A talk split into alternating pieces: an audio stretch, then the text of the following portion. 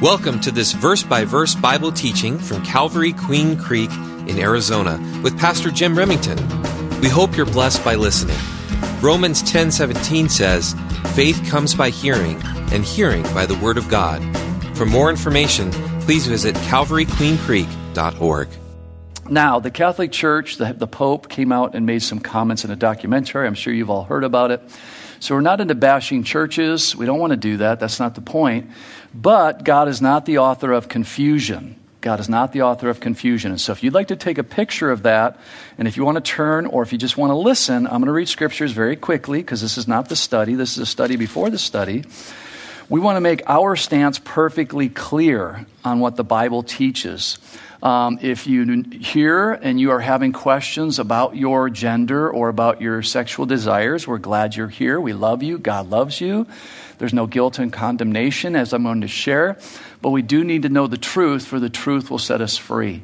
If you know someone who's questioning that or going through that, it's so sad. It's so sad we're hearing of, of children, preteen children, that are now confused, as well as teenagers, because our society, that's the goal of Satan, is to steal, kill, and destroy. John 10 10. And he's doing a good job. And so we as a church have to step up in the midst of our society to give clarity to, to an issue that we can't pretend is not happening. It is happening. And so if we're not going to speak out, who's going to speak out? But we always want to speak the truth in love. And if anybody's even watching, there's no hate here. We're not anti gay. We're not anti Muslim. We're not anti Catholic. We're pro Jesus. We're pro truth. And so it's very important that we go over the truth and stick to the truth. So, just very quickly, Genesis chapter 1. I encourage you to write these down, memorize them. Then God said, Let us make man in our image, according to our likeness. Let them have dominion over the fish of the sea, over the birds of the air, over the cattle, over all the earth, and over every creeping thing that creeps on the earth. So, God created. God created the Bible beyond the shadow of a doubt, makes reference to creation, not evolution. So God created man in his own image. So we are image bearers. In the image of God, he created him, male and female, he created them. Then look at chapter 2, 21 through 24. And the Lord God caused a deep sleep to fall on Adam, and he slept. And he took one of his ribs and closed up the flesh in its place. Then the rib which the Lord God had taken from man, he made into a woman, and he brought her to the man. And Adam said, Whoa! This is now bone of my bones and flesh of my flesh. She shall be called woman, because she was taken out of man. Therefore, a man shall leave his father and mother and be joined to his wife, and the two shall become one flesh. Mark 10, Mark 10. And Moses, we know, wrote the, old, uh, the first five books of the Bible, and so that was over 2,500 years ago. Well, no, sorry, 3,500 years ago, 3,600 years ago. Let's go back to Mark and see what Jesus said 2,000, roughly 2,000 years ago in Mark chapter 10, 10, 20, or 10, 5 through 8. Mark 10, 5 through 8 says, Well, I'm going to go back it up a little bit. The Pharisees came and asked Jesus, Is it lawful for a man to divorce his wife, testing him? And he answered and said to them, What did Moses command you? They said, Moses permitted a man to, eh, to write a certificate of divorce and dismiss her. And Jesus answered and said to them, Because of the hardness of your heart, he wrote you this precept. But from the beginning, now Jesus goes back to where? To Moses? No, he goes back to the beginning to the beginning. But from the beginning of creation, God made them male and female. So Jesus, who is the Son of God, confirms what Moses wrote through the inspiration of the Holy Spirit 1600 prior years to Jesus living. So Jesus, beyond the shadow of a doubt, for this reason, a man shall leave his father and mother and be joined to his wife. What is Jesus doing? He's quoting the Old Testament scriptures. He's quoting the Word of God. And the two shall become one flesh. So then they are no longer two, but one flesh. Very important that as we continue to go down this road, we don't bash different groups, the LGBTQ, we don't bash politicians.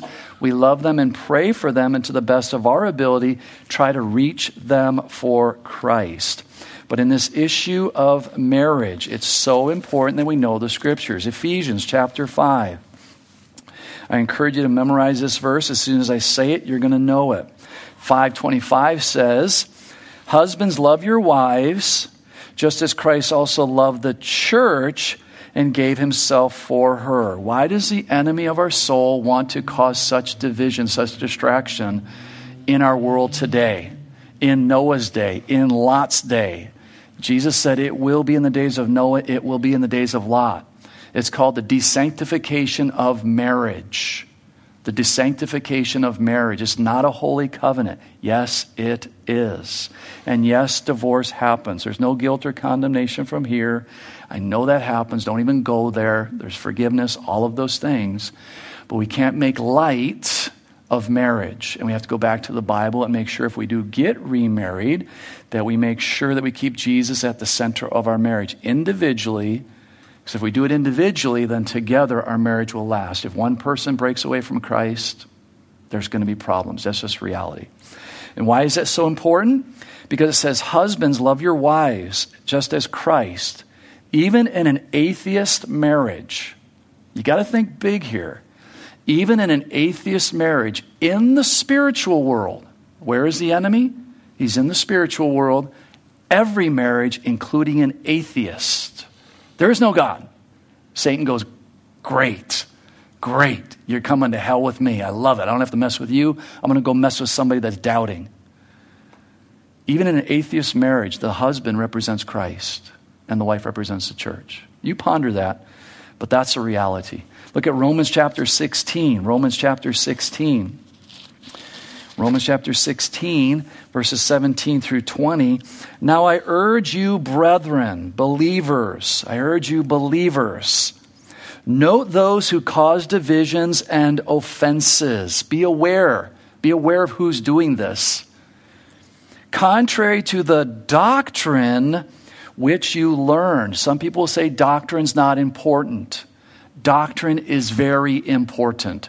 If we do not adhere to doctrine, we have religion, and it's going to be the religion we have today, where you can do anything you want, and God loves you, and everything will be okay. And I'm going to love you to hell. I don't want to tell you the truth. I'm going to love you to hell. No, we cannot do that. Contrary to doctrine which you learn, and avoid them. That's hard for us as Christians to do. But this is what the Bible tells us to do. Why? As I said to my children as they were teenagers, two things are going to happen with you, you and your friends. You are going to influence them, or they're going to influence you. And it's the same with adults. The people that you hang around, you're going to influence them, or they're going to influence you. And so we have to be careful who we hang around, who we fellowship with. For those who are such do not serve our Lord Jesus Christ, but their own belly, and by smooth words and flattering speech deceive the hearts of the simple. Sounds like a politician as well as a religious person. And this is what politics is all about. It's called being a chameleon. Who am I going, who am I talking to? Oh, well, I'll change my position to tailor it to these people so they'll think I think like them and they'll vote for me. And then when I go to the next group, oh, I got to change again. Oh, I got to change again. And that's now with video why they can't get away with it, even though they say, I never said that. Uh, no, you did, and here it is over and over again. And by smooth words and flattering speech, deceive the hearts of the simple. For your obedience has become known to all. Guys, this is what's so important. As we shared last week, get the CD. Paul's obedience to the gospel, even in prison, was causing the guards to get saved and those of Caesar's household to get saved. Never discard where God has you in your workplace. He's got you there for a purpose. He, you need to be a light in a dark world. Therefore, I am glad on your behalf, but I want you to be wise in what is good. Notice here, I want you to be wise. This is for the Christians, this is for you and I. I want you to be wise in what is good. What is good? Marriage. It's very good. I love it. My wife and I are going on 40 years. We love it. But we work at our marriage. And if you're not working at your marriage, then you're going to have problems. And even in working on our marriage, we still have problems, but the problems go away very quickly because we know how to address them. So we can have a counseling session right here, right now, in 10 seconds. Get Jesus in the center of your marriage, surrender, repent, get right with Jesus, and your marriage will get right with Jesus. People are watching you.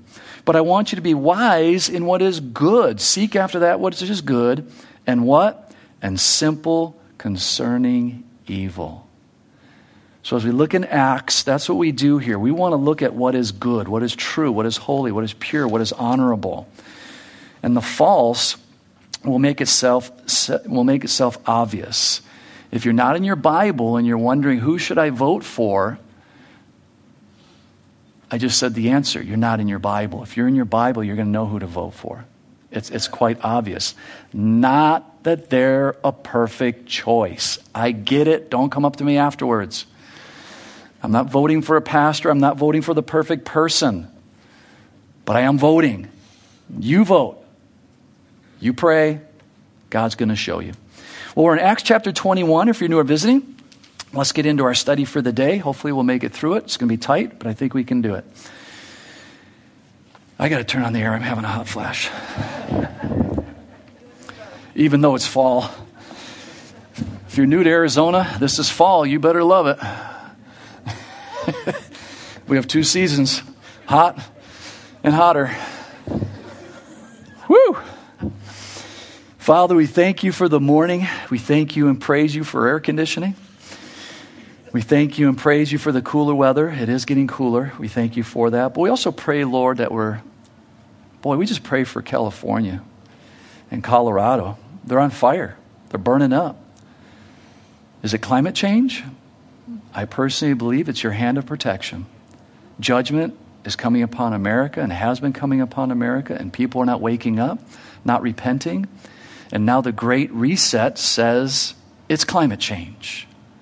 It's not God's judgment, it's climate change. Father, we do pray for wisdom, for I'm sure that is part of the problem, but the main problem is sin. Sin in our country, abortion, pornography, sex trafficking, drugs, alcohol, violence. Sin is prevalent in our country, and we as a country are not openly repenting. Yes, as individual Christians, we are, but as a society, as a culture, we're not.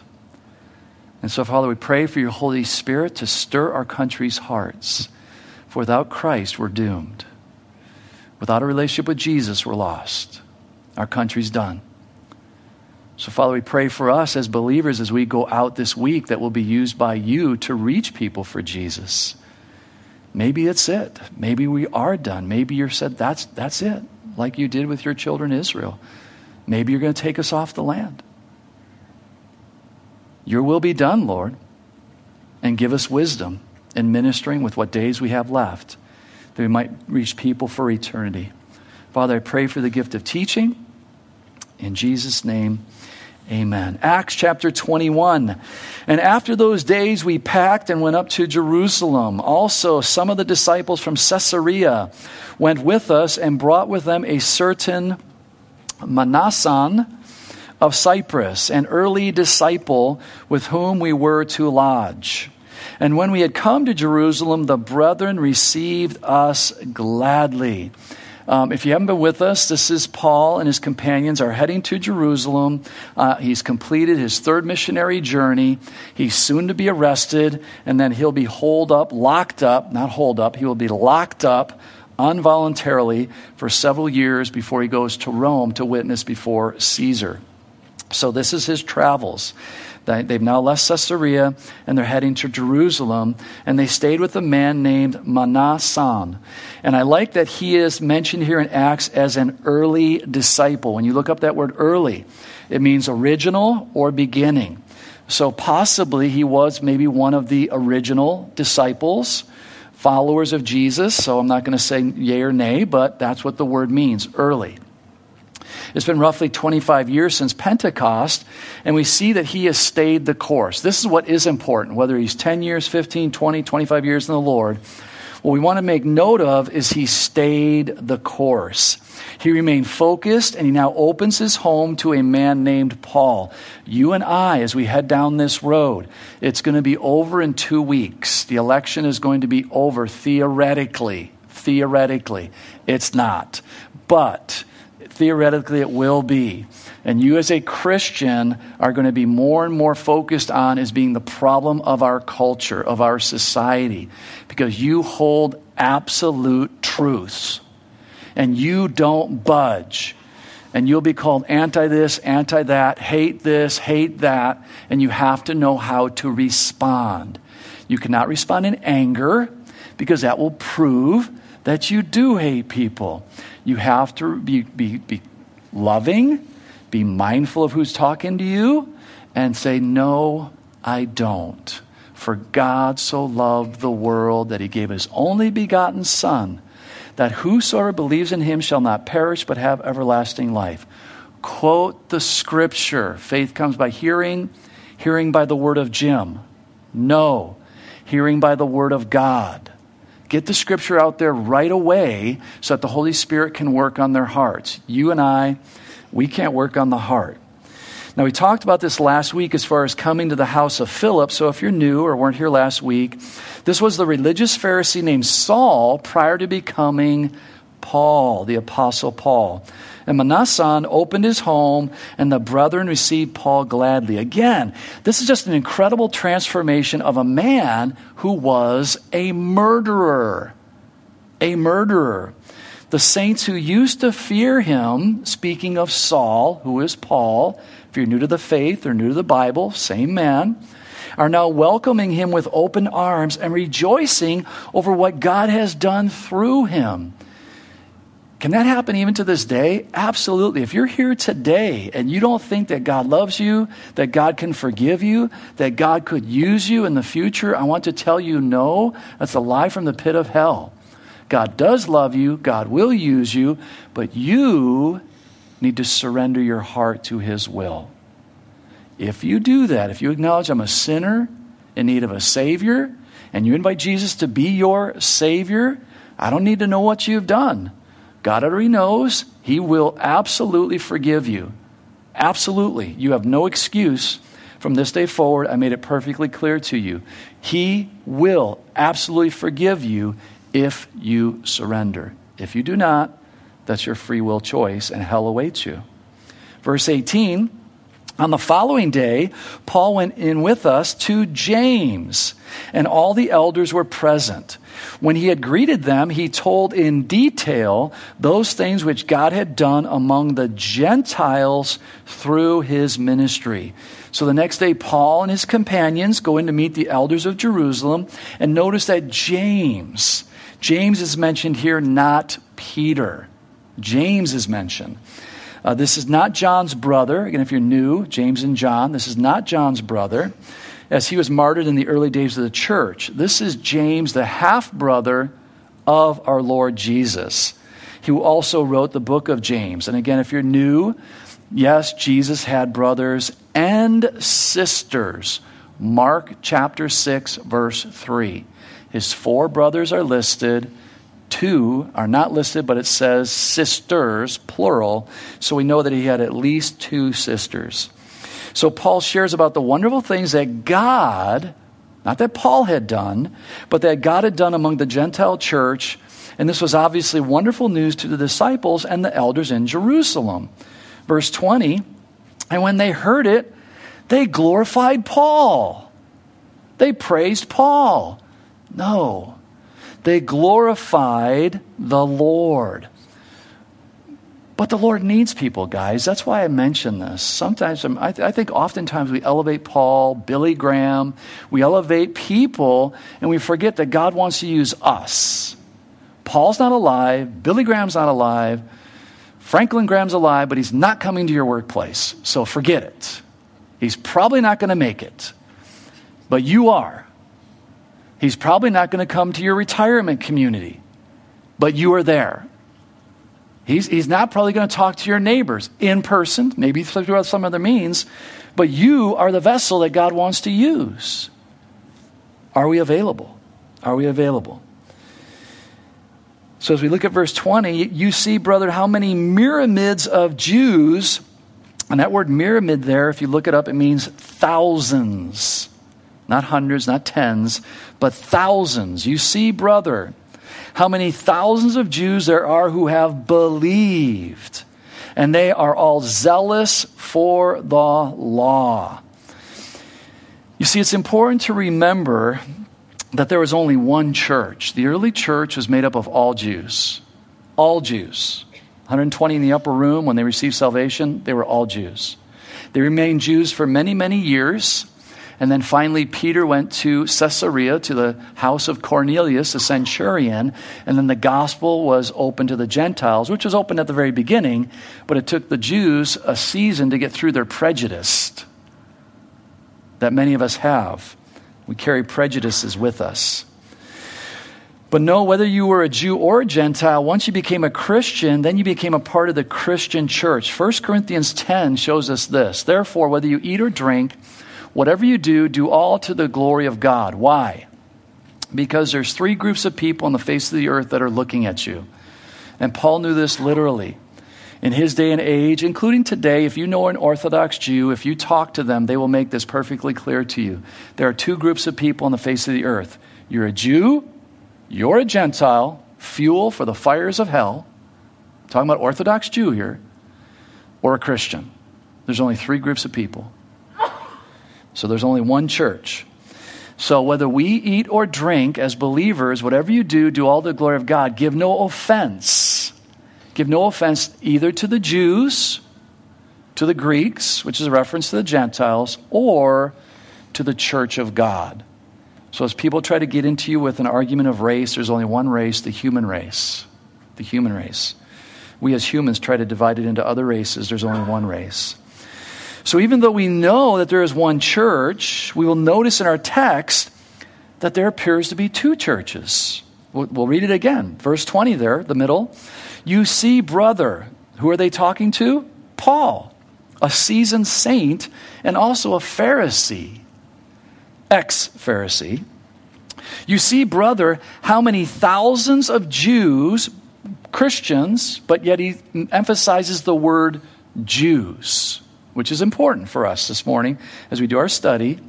There are who believed, and they're all zealous for the law. Very, very important. As you read your Bible, slow down and read these points. Because herein lies a problem that has remained within the Bible believing church to this day. The way I see the scriptures as a Christian, you cannot be zealous. You cannot be zealous about meeting the requirements of the law. Jimmy, you got that one on there?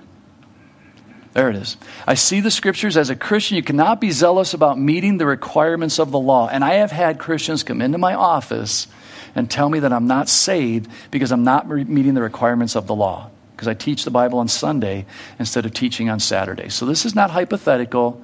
This is not in la la land. This is reality. Other Christians will look at you this way. You cannot be zealous about meeting the requirements of the law while trying to abide in the grace of God. It's oil and water, it cannot take place. It will never happen. It's impossible. The two are opposed to each other. The law makes it impossible to reach God because it requires a man to meet the codes of the law, while grace makes it possible to reach God because the codes of law have been fulfilled through the one time sacrifice of Jesus, the spotless Lamb of God, on the cross. And as we continue in our text, we'll clearly see that even by trying to abide by the law causes other tremendous problems. Verse 21. But they have been informed about you that you teach all the Jews who are among the Gentiles to forsake Moses. Was that true? No. But we've heard this rumor weed saying that they ought not to circumcise their children nor to walk according to the customs. Now, this doesn't say specifically who was talking, but it is very safe to assume that it is James because of pre- previous meetings that have taken place and the position that James held at this time.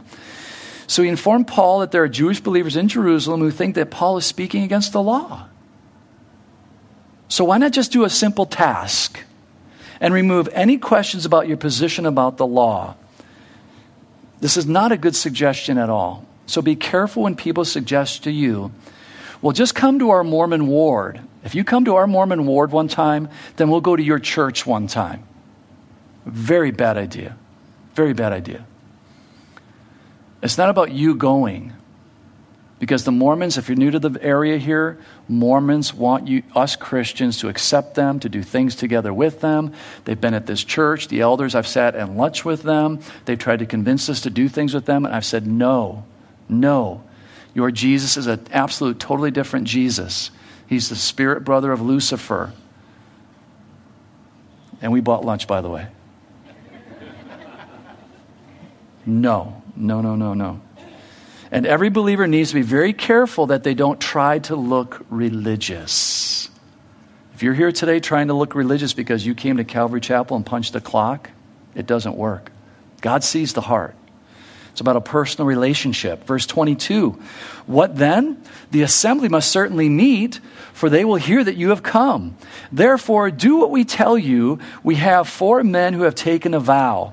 Take them and be purified with them, and pay their expenses, so that they may shave their heads, and that all may know that those things of which they were informed concerning you are nothing, but that you yourself also walk orderly. Notice the conditions here you're a Jew and you walk orderly.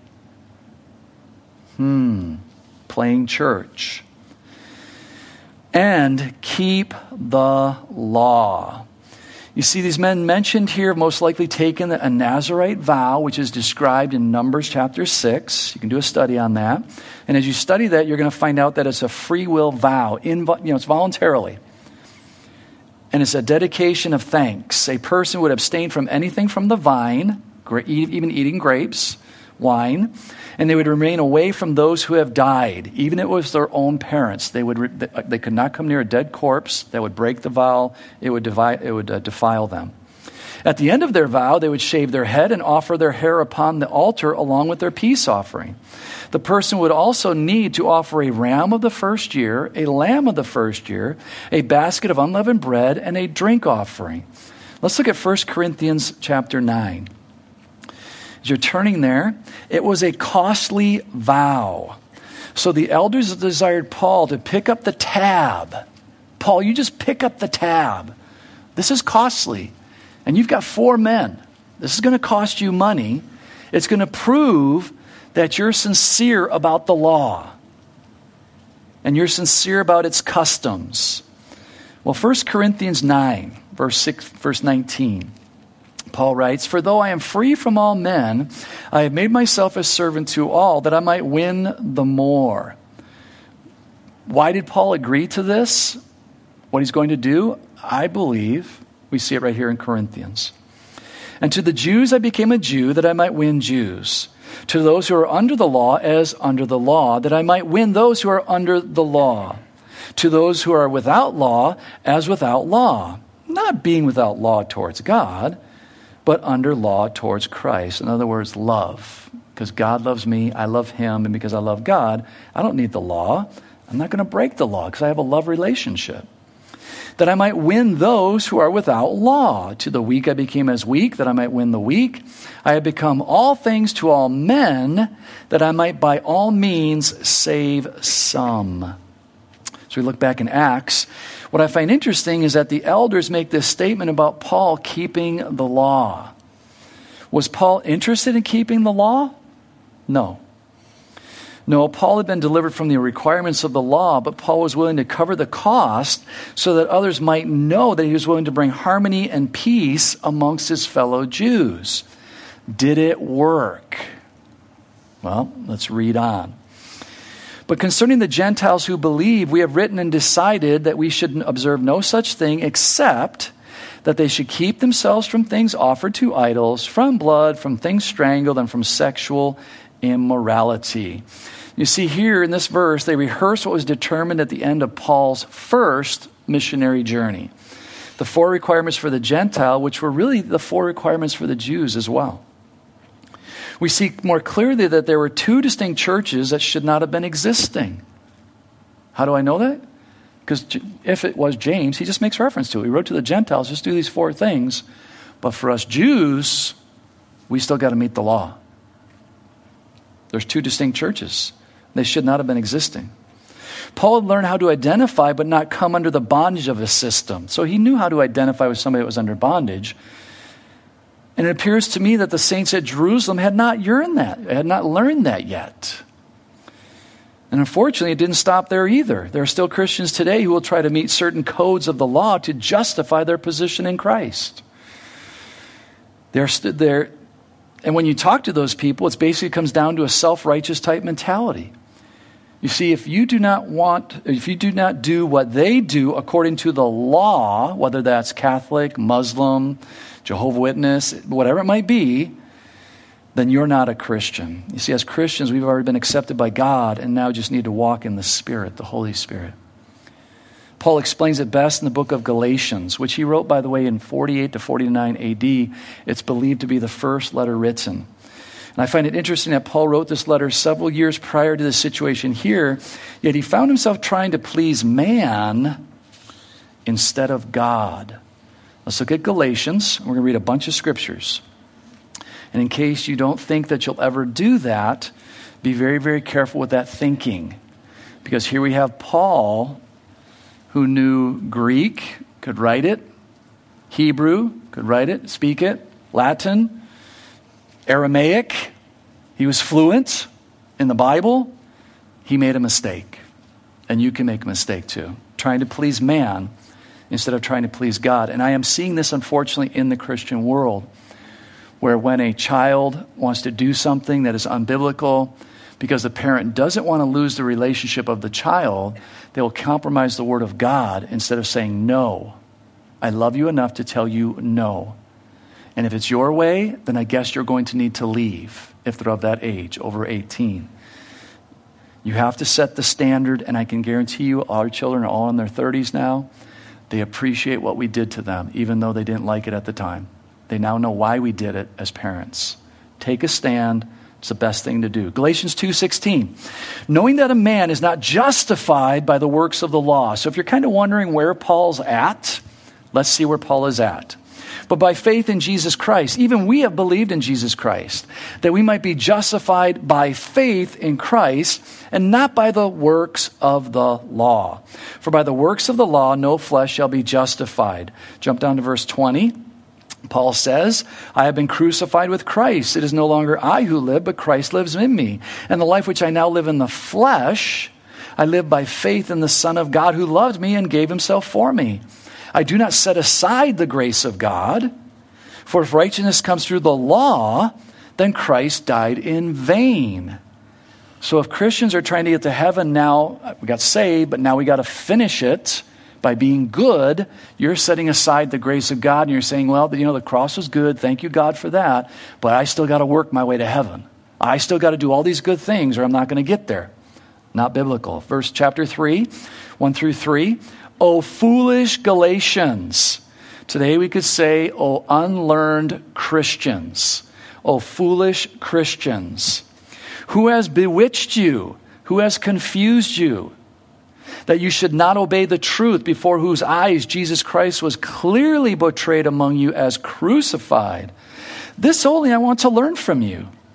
Did you receive the Spirit by the works of the law or by the hearing of faith. And when Pastor Chuck was alive, when we had our senior pastor conferences, he would bring this to the table almost every single conference because there were other Calvaries that had gotten off the track, the beaten track, and they had gone to, yes, it's grace, but oh, you have to do these certain things to make sure that you keep your salvation. No, no. We don't keep our salvation, God keeps it. Having begun in the Spirit, are you now being made perfect by the flesh? And that word perfect there means complete, died, you're done. You're going to get to heaven because of your good works? Look at verse 8. And the scripture, foreseeing that, that God would justify the Gentiles by faith, preached the gospel to Abraham beforehand, saying, In you all the nations shall be blessed, Jew and Gentile. So then, those who are of faith are blessed with believing Abraham. For as many as are of the works of the law are under the curse, for it is written, Cursed is everyone who does not continue in all things which are written in the book of the law to do them. Let's make this practical. And again, we're not into bashing, we're into reality. I was born and raised a Roman Catholic. I was baptized as an infant in the Catholic Church. When you're baptized as an infant, you are saved. You are saved, according to their church teaching. You have to do something very, very bad to become unsaved murder, adultery, divorce. Well, that eliminates a lot of people, so now they're changing their stance on divorce. They're lightening up on that as well as other things because they're losing people. Get to the grace of God, and you won't lose anybody, you'll save people. If you don't go to church every single Sunday, you are committing a sin and you can lose your salvation. If you don't go and confess your sins to the priest, which when you even do that, you're lying in there anyways. I did it all the time. I lied when I went in there. You're lying. If you don't go to confession, you are damned. If you leave the Catholic Church, when we left in 1985, we left the faith. I was told, You have left the faith. No, I left the Catholic Church. I've been in the faith since 78. I'm never going to leave the faith. God's got me. You see why this is so applicable? This is so applicable even today. If a Mormon leaves a Mormon church, they have left the faith. Ask a Mormon if they can leave their faith and still be saved. I ask them on a regular basis. Answer no. This is reality, guys. Grace and works. Grace and works. And it's more for gr- works than anything to do with grace. That's just reality. Cursed is everyone who does not continue in all things which are written in the book of the law to do them. But that no one is justified by the law in the sight of God is evident, for, referencing an Old Testament scripture, the just shall live by faith. And we'll wrap it up with this 23, chapter th- uh, 3, 20, verse 23. But before faith came, we were kept under the law. Why? Why? So, what's the law for? Well, here's your answer. But before faith came, we were kept under guard by the law, kept for the faith which would afterwards be revealed. Therefore, the law was our tutor to bring us to Christ. Thou shalt not murder. And what did Jesus say? If you look upon someone else with hatred in your heart, you've already committed murder. He went to the heart of the law, not just the physical aspects of the law. He went to the heart of the matter, which is our heart. So no one can say, oh, no, I'm a good person. I'm a good this, I'm a good that. No, you're not. You break one aspect of the law, you're done. You're history. So the law was to make us to show us that that I'm a sinner in need of a savior. I can't be perfect. That we might be justified by faith. But after faith has come, we are no longer under a tutor. We're no longer under that law. For you are all sons of God through faith in Christ Jesus. Back in Acts, see how far we can get here. We're getting close to wrapping up time wise. Then Paul took the men, and the next day, having been purified with them, again, notice he took them. Guys, this is a seasoned saint. So again, don't think it can't happen to you. This is a man who knew the first five books of the Bible word perfect. Then Paul took the men, and the next day, having been purified with them, entered the temple to announce the expiration of the days of purification, at which time an offering should be made for each one of them. Now, when the seven days were almost ended, the Jews from Asia, you guys remember those guys? Three missionary journeys, two of them in Asia, they wanted to kill Paul. They tried to kill him, they stoned him to death with little rocks. He got up. It wasn't his time to go home. Well, we can't kill him there.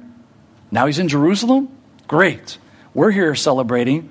We'll kill him right here.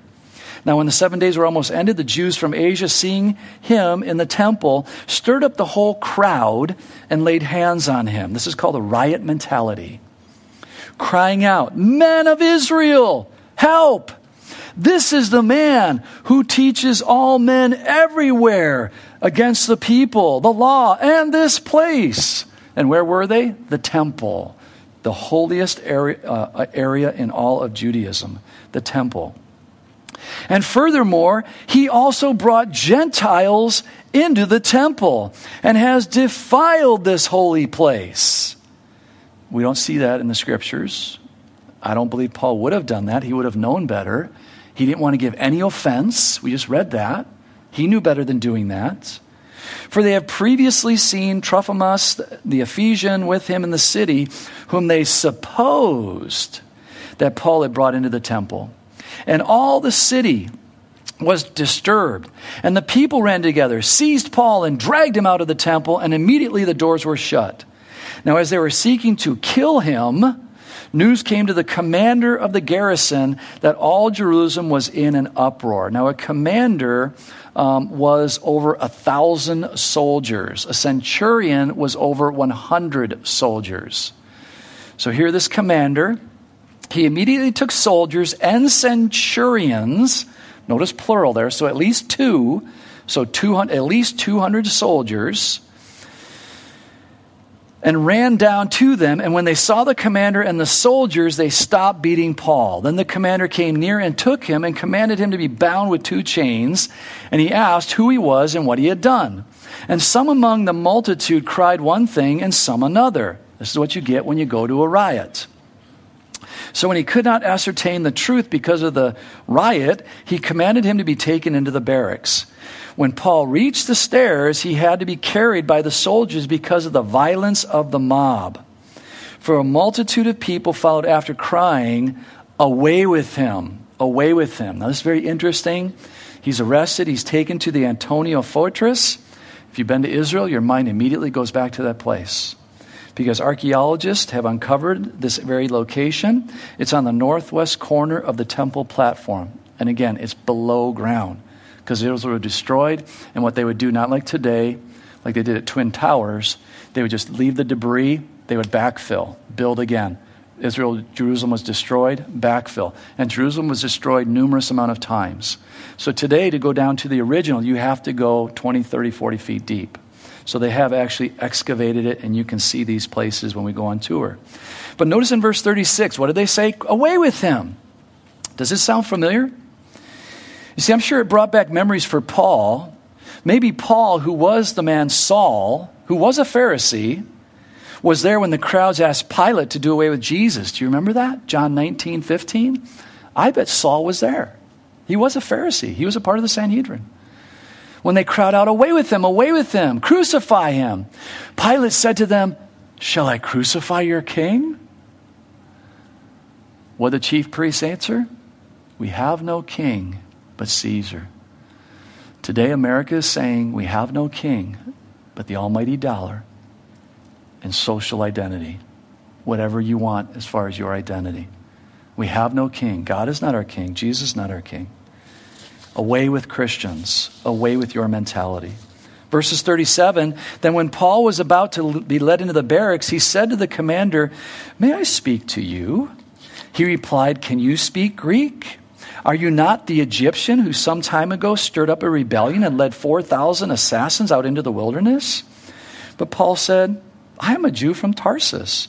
Now, this is very important. Tarsus was the third leading city of education. Of education. Very, very important. Third largest city. Behind what? I'm forgetting right now. Alexandria and Athens. Alexandria, Athens, and then you had Tarsus. In Cilicia, a citizen of no mean city, insignificant city, it was a major city, and I implore you, permit me to speak to the people. So, when he had given Paul permission, Paul stood on the stairs and motioned with his hand to the people. And when there was a great silence, he spoke to them in the Hebrew language, saying, and we'll pick this up next week.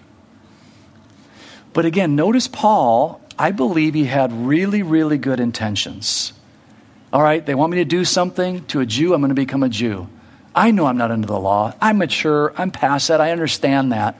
But I'm going to do it because maybe I'll win a lot of Jews.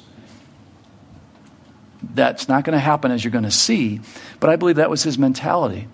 So even seasoned saints, as seasoned saints, I know there's many of you in this room this morning that are seasoned saints. As parents of younger children, don't buy into the garbage that's being promoted. Even if another church, and the Catholic Church, I think, is the third largest church in the world, I think they make up one sixth of the world population, which is now going to be used against us as believers, the LGBTQ, whatever letters they are. They jumped on that. So now you have this large denomination, the head of it possibly saying, and there's arguments already, I've read the arguments the last few days on both sides. No, he didn't say that. Yes, he did say that. Blah, blah, blah. Okay. Whatever. It came from the top, possibly endorsing this lifestyle. What's the matter with you? They got the same Bible as you do, don't they? And they do, except for the Old Testament, Apocrypha, seven additional books. New Testament, exactly the same.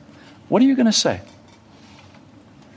You see, you have to answer them according to the Word of God. Don't try to get into a political debate. Don't try to get into a religious debate. If you need to write these out on an index card, if you need to use um, little, um, what are those tabs called? Little tabs, uh, sticky note tabs. Whatever it takes for you to have them in your Bible where you can reference them and say, oh, you want, it, you want to talk about that? I'm so glad you want to talk about that. Let me get my Bible. I'll be right back. I don't want to know what your Bible says. Well, then I guess I can't talk to you because I can only tell you what the truth says. You don't want to know what I say. I'm a nobody. But let's go back to the Word of God. Ah, forget it. All right, well, you gave it a shot. Guys, that's what we have to do. Take them back to the truth, or you will argue till the cows come home and you won't get anywhere. Give the Holy Spirit ammunition to use on the unconverted heart, and God will do a work. Father, we thank you and praise you and we thank you that we don't have to trust in ourselves and being some great theologian to try to convince people about the truth. No, all we need to do is in simplicity, in love, in grace, in mercy, with compassion, long suffering, take people to the Bible. If they don't want to believe it, they don't want to believe it. But we can at least take them there and show them. And that way they'll hear the truth and the truth will set them free. So, Father, use us this week not to argue Republican, Democrat, liberal.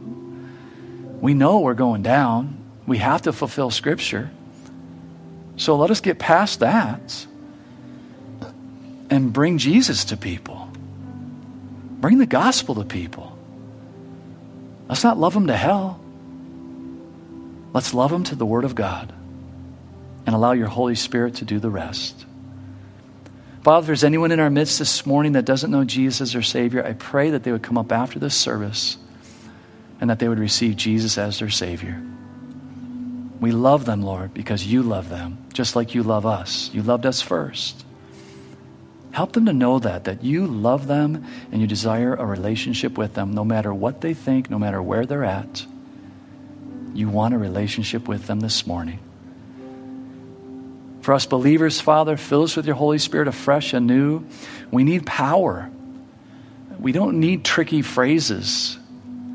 We need power via your Holy Spirit to share the gospel that people might receive forgiveness of their sins and spend eternity with you. In Jesus' precious name, amen. Thank you for listening to this teaching from God's Word. If you have any questions, would like to request prayer, or want more information about our church and how you can experience the love and hope of Jesus Christ in your life, please visit calvaryqueencreek.org.